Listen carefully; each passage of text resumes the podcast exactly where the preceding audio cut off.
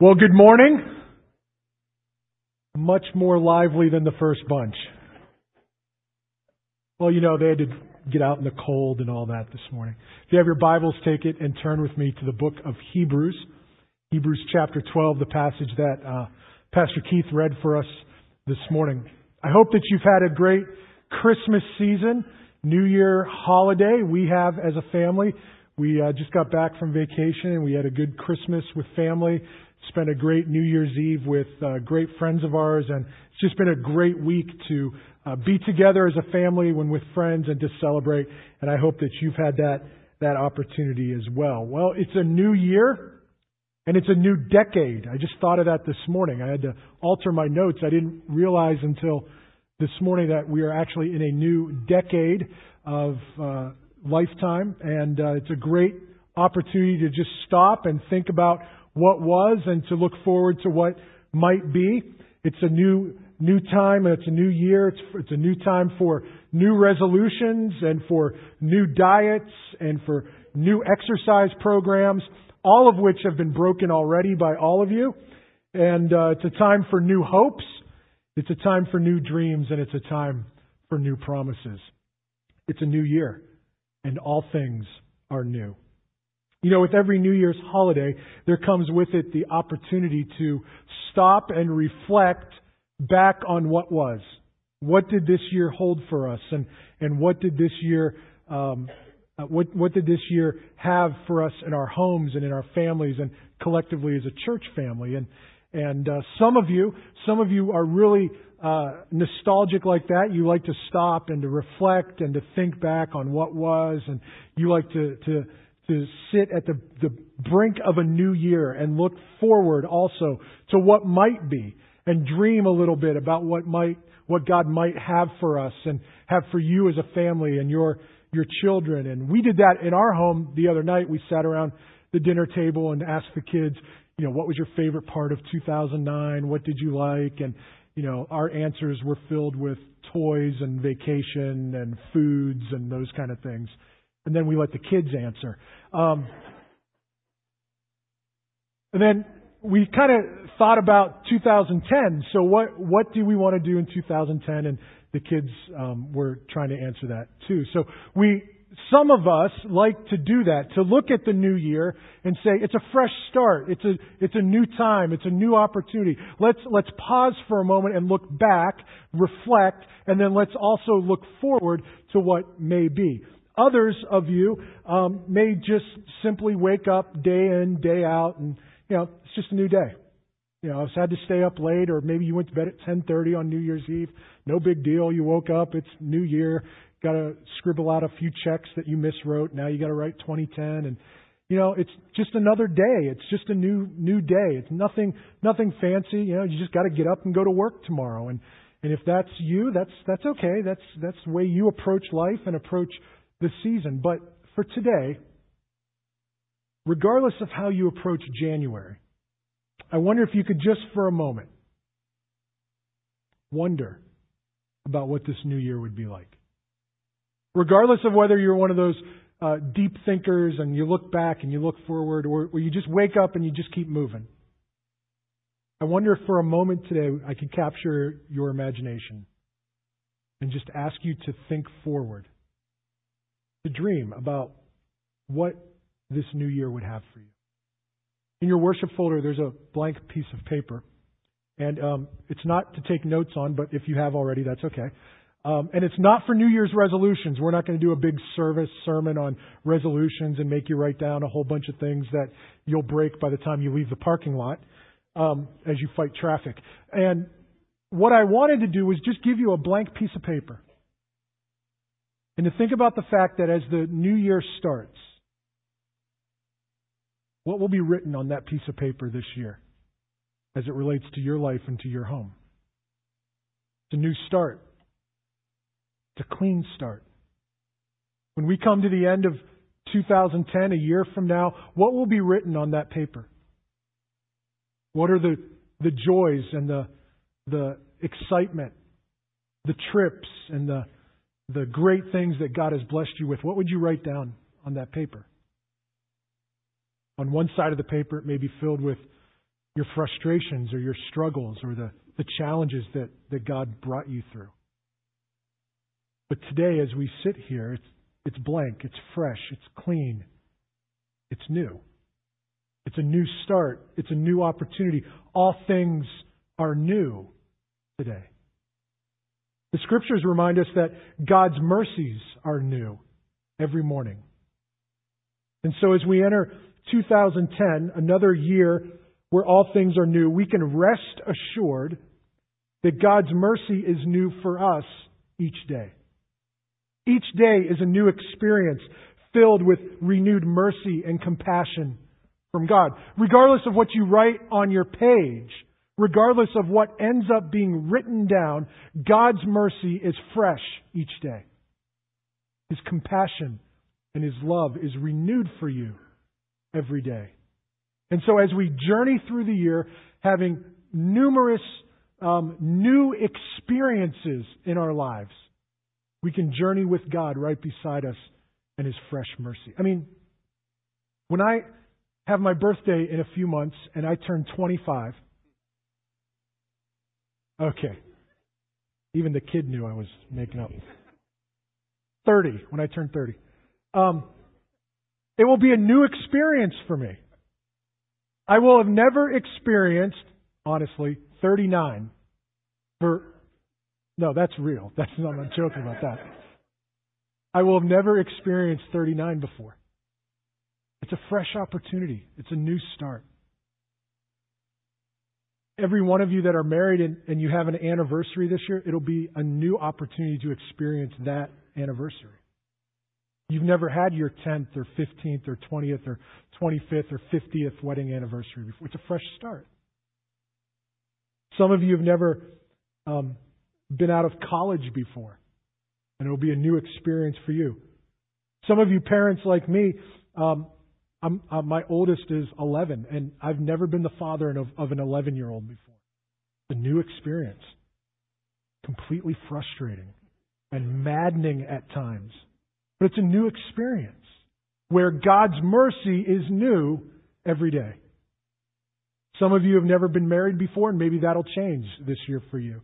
Some of you have never known retirement before, and you are moving into that station of life.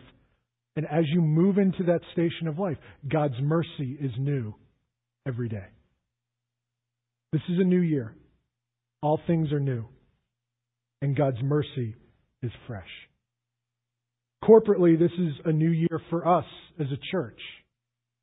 Let me just for a moment point to the elephant in the room.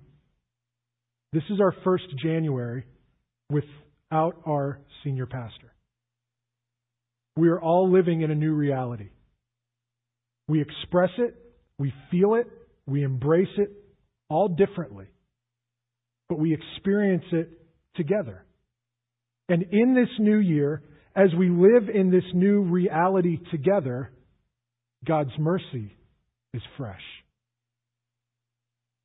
You know, as we stand at the brink of this, this new year and, and even this new decade, not all the news will be good, not all of it will be celebrations. In fact, some of us, some of us this year on a page that is yet to be written in our life, some of us in this new year will receive a phone call in the middle of the night and death will have come to our family. Some of us will receive information this year from a doctor that's not positive. Some of us will receive a letter of termination. Some of us will come home to see that our spouse has packed their bags. Some of us will catch a glance, share a drink, or send a note that leads to unimaginable hurt or pain. Some of us will simply want to quit. I don't know what this new year holds for you, and, and I don't know what this new year holds for me either, but I know this. There's one choice that I can make that makes the, the, a world of difference in how I approach this new year and where I will be at the end of this new year. There's one choice that I have that will change everything as we approach 2010 together. The choice is where to fix our eyes.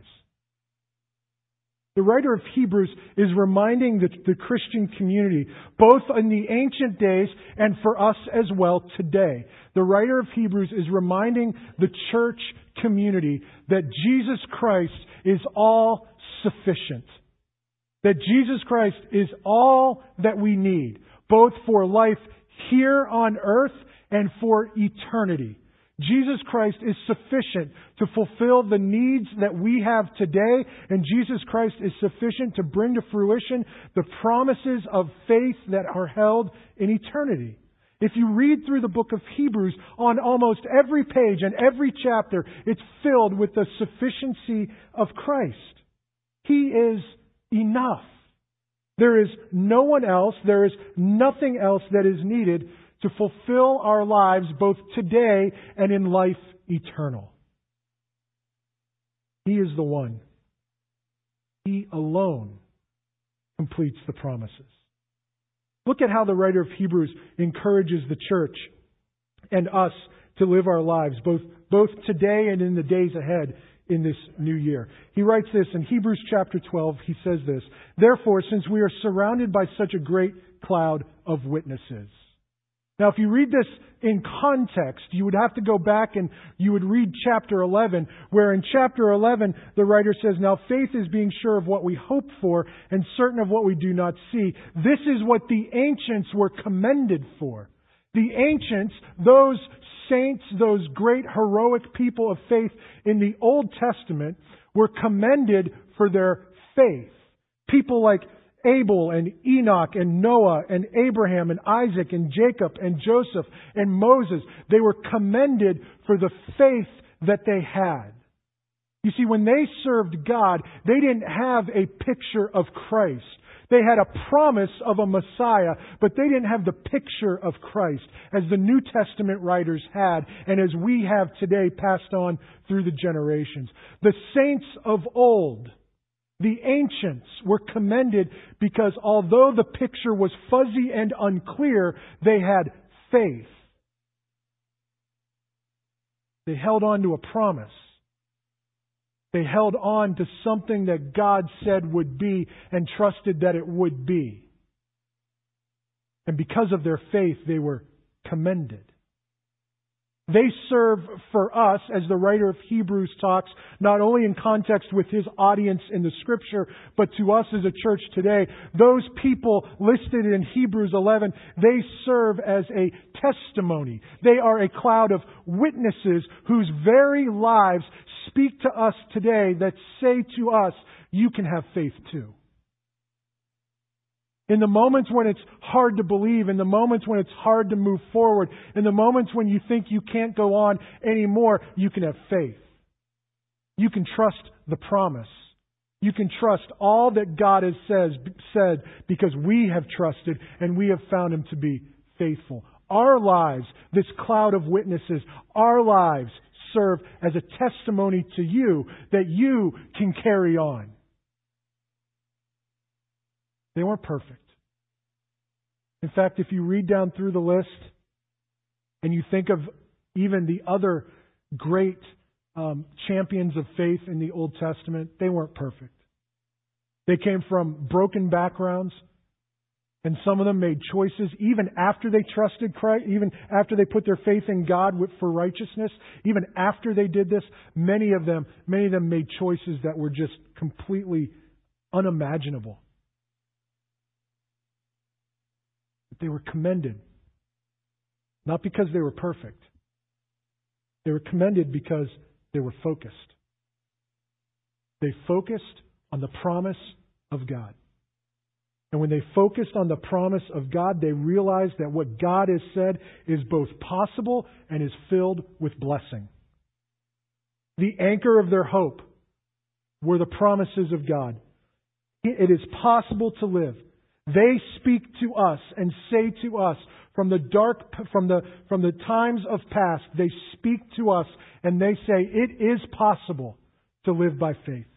It is possible to not have every question answered. It is possible to trust on the promises of God and to walk forward on nothing else but God's promise to you. It is possible. And you can experience the blessings of God even if we are as imperfect as we are. Therefore, the writer says, since we have this great example of people living with faith, he says this, let us throw off everything that hinders. Everything that hinders and the sin that so easily entangles. And he says, let us run the race with perseverance. Let us run with perseverance the race that is marked out for us. Throughout the scriptures, the life of faith, faith in God, our faith that brings righteousness, this relationship that we have with God throughout the scriptures, it's, it's pictured as a race. It's pictured as something that we run. It's pictured as something that we have to train for. It's pictured as something that we have to discipline our bodies for. It's pictured as something that we must persevere in and we must endure. If we want to be a people of faith, we need to train. We need to be determined. We need to be disciplined. We need to run and we need to persevere and endure. We want to win the race. And so the writer of Hebrews picks up on all of that, those word pictures that are used throughout the New Testament and he speaks to this again.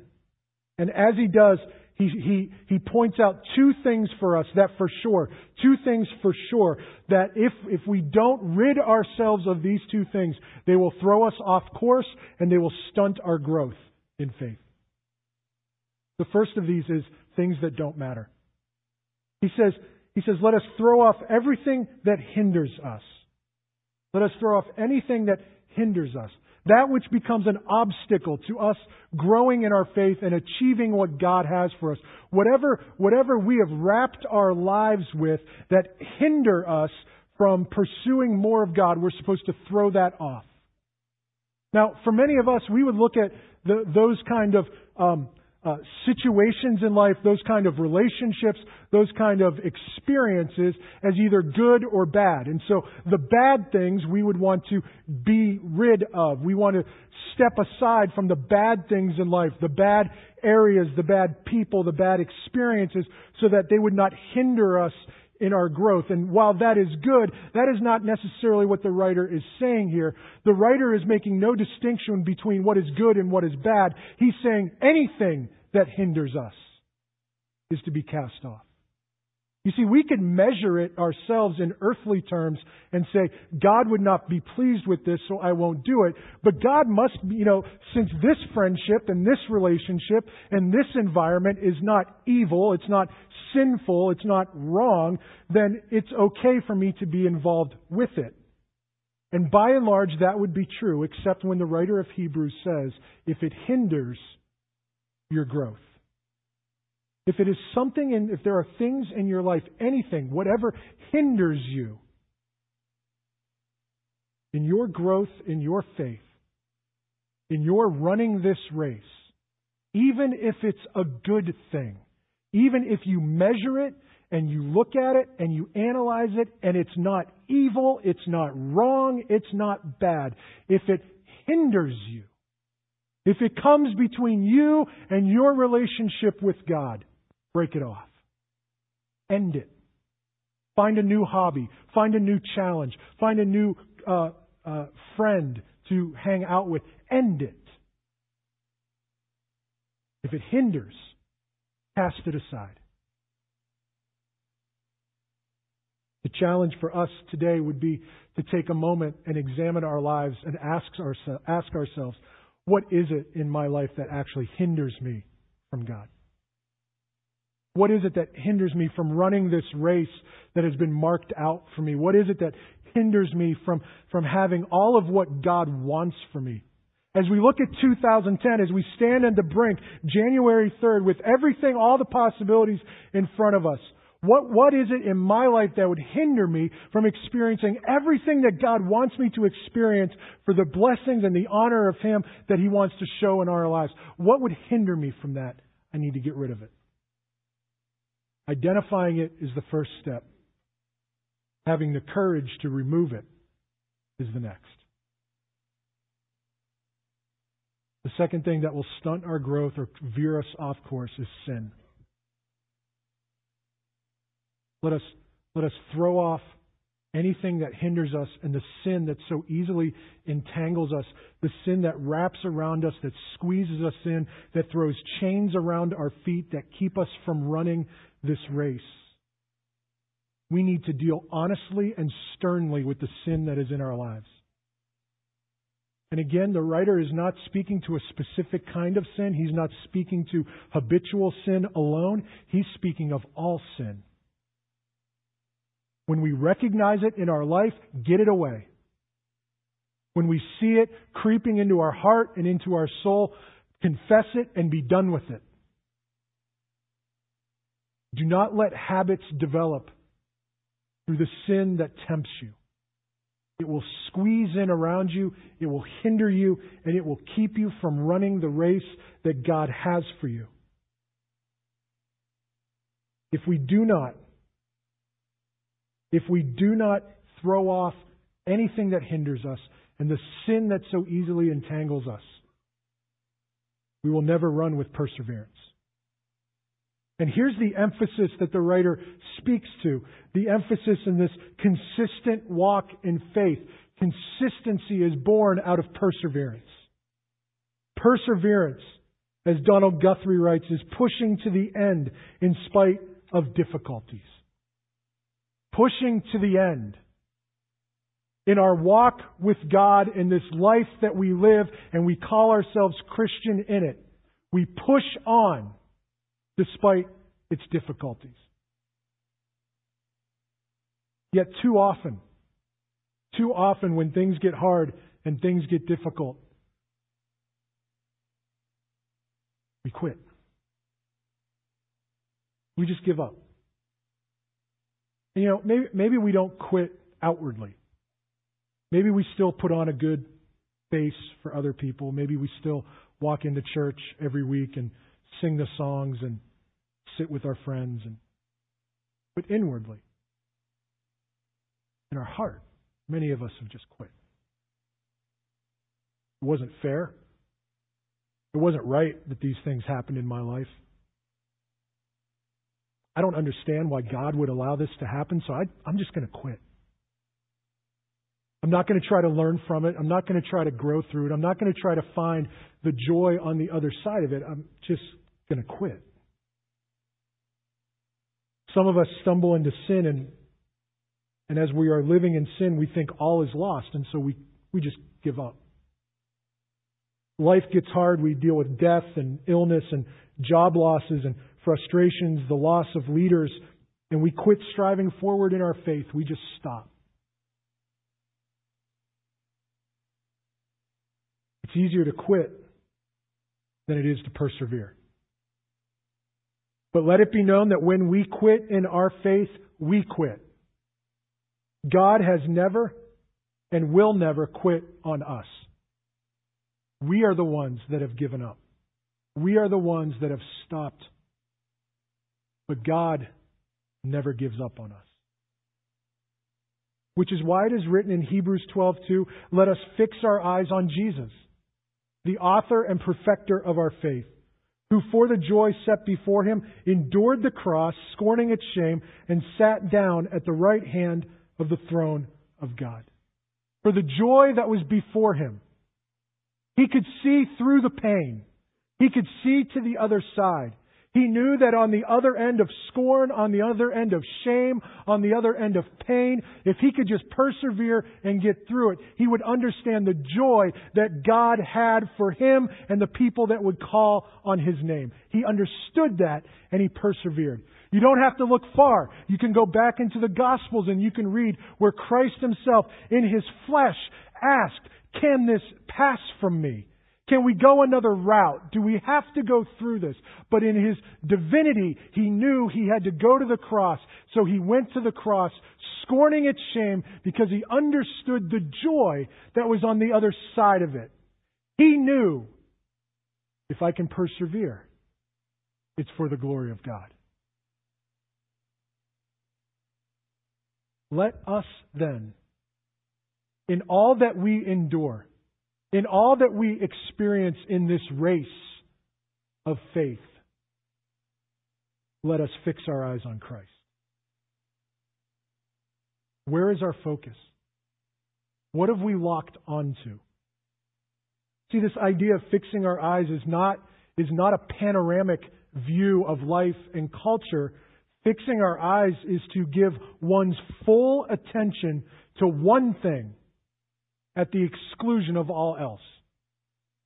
To give our full attention to one thing at the exclusion of all else. So in this new year, where all things are new, let us fix our eyes on Christ. Let us put off the things that hinder us. Let us throw aside the sin and let us fix our eyes, be locked onto, give our full attention as individuals in our homes, with our families, in the marketplace, and as a church. Let us give our full attention first and foremost to Christ.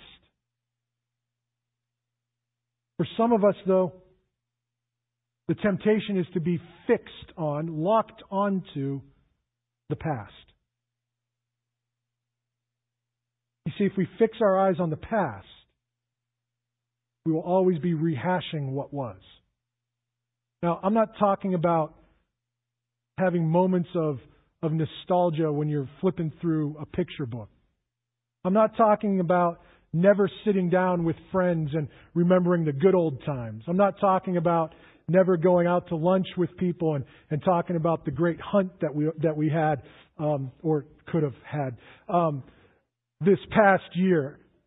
I'm not talking about you know never getting on Facebook and talking to old friends from high school or revisiting the the what was what we've done this last. I'm, I'm not talking about those kind of things. I'm talking about fixing, locking our focus, locking our focus on the past. When we lock our focus and fix our eyes on the past, not only will we work to recreate the excitement of our glory days, but we will also wallow in the misery of our failures if we're fixed on the past. We'll never truly forgive someone if we're fixed on the past. We'll never truly let go of hurts if we're fixed on the past. And for us as a church, facing a new beginning with an interim pastor who will be here next week, we will never give new leadership a chance to challenge and inspire us if we stay fixed, fixed on the past.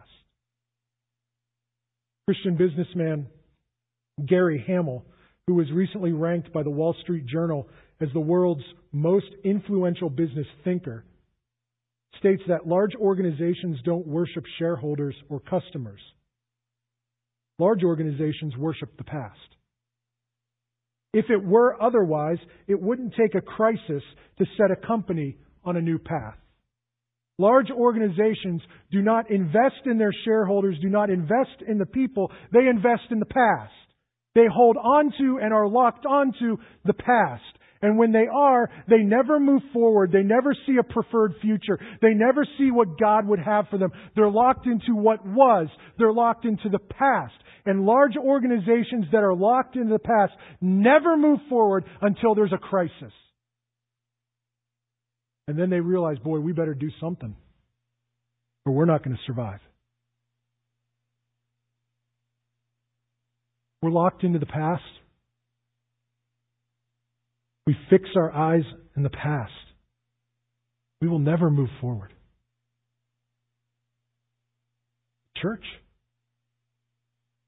people, as families.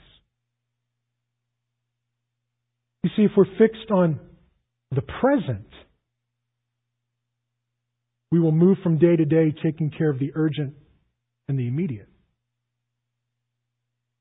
I don't think we need to fix our eyes on the past, and I don't think we need to fix our eyes on the present either, because present, past lessons will be forgotten and future plans will never be made if we're focused on the present.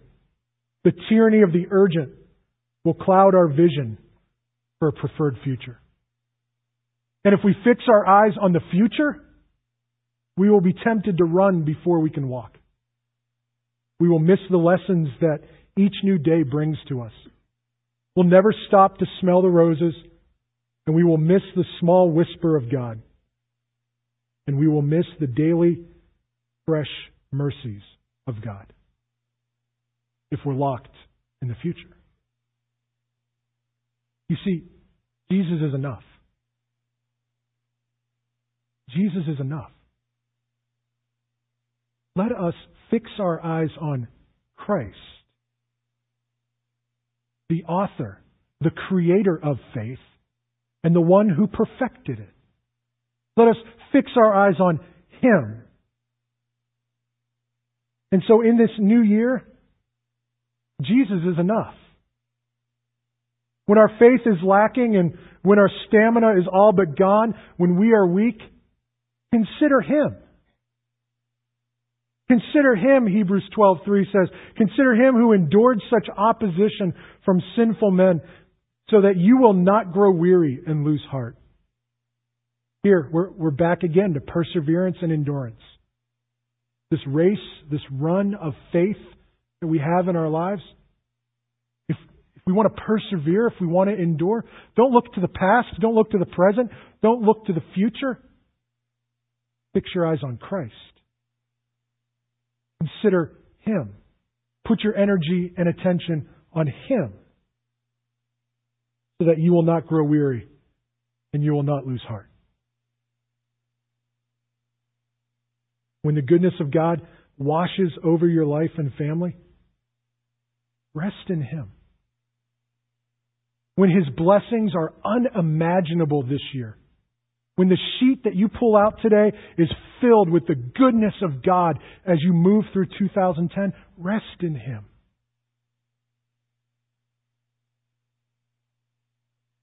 When the days grow long and the dark nights grow even longer, rest in the arms of Him who loves you. And when this new year feels like an eternity, rest in Him. Imagine that today your soul can find rest. You've been running from God today, you can turn back to Him because He's never quit on you. Imagine today that your soul can be energized and that if you've been struggling and have lost the will to even fight today, well, this is a new day. And God's mercy is new today. Imagine that your soul and your faith would endure and not lose heart. But if you feel like you've reached your limit, be encouraged because God has more for you. This table that we approach this morning is a great reminder of all that God, through the writer of Hebrews, has spoken to us today. It's a table of endurance. It's a table of perseverance. It's a table that is authored and perfected by Christ Himself. And if you think about it, it's a table of rest. As Amy comes to sing this song, I'm going to ask that you just take these moments. Reflect on what God has been saying to you this morning. Maybe there's something you need to write for this new year. Maybe there's some new direction that He's giving you. Reflect on what God has shared with you this morning and prepare your heart for communion that we will share thereafter.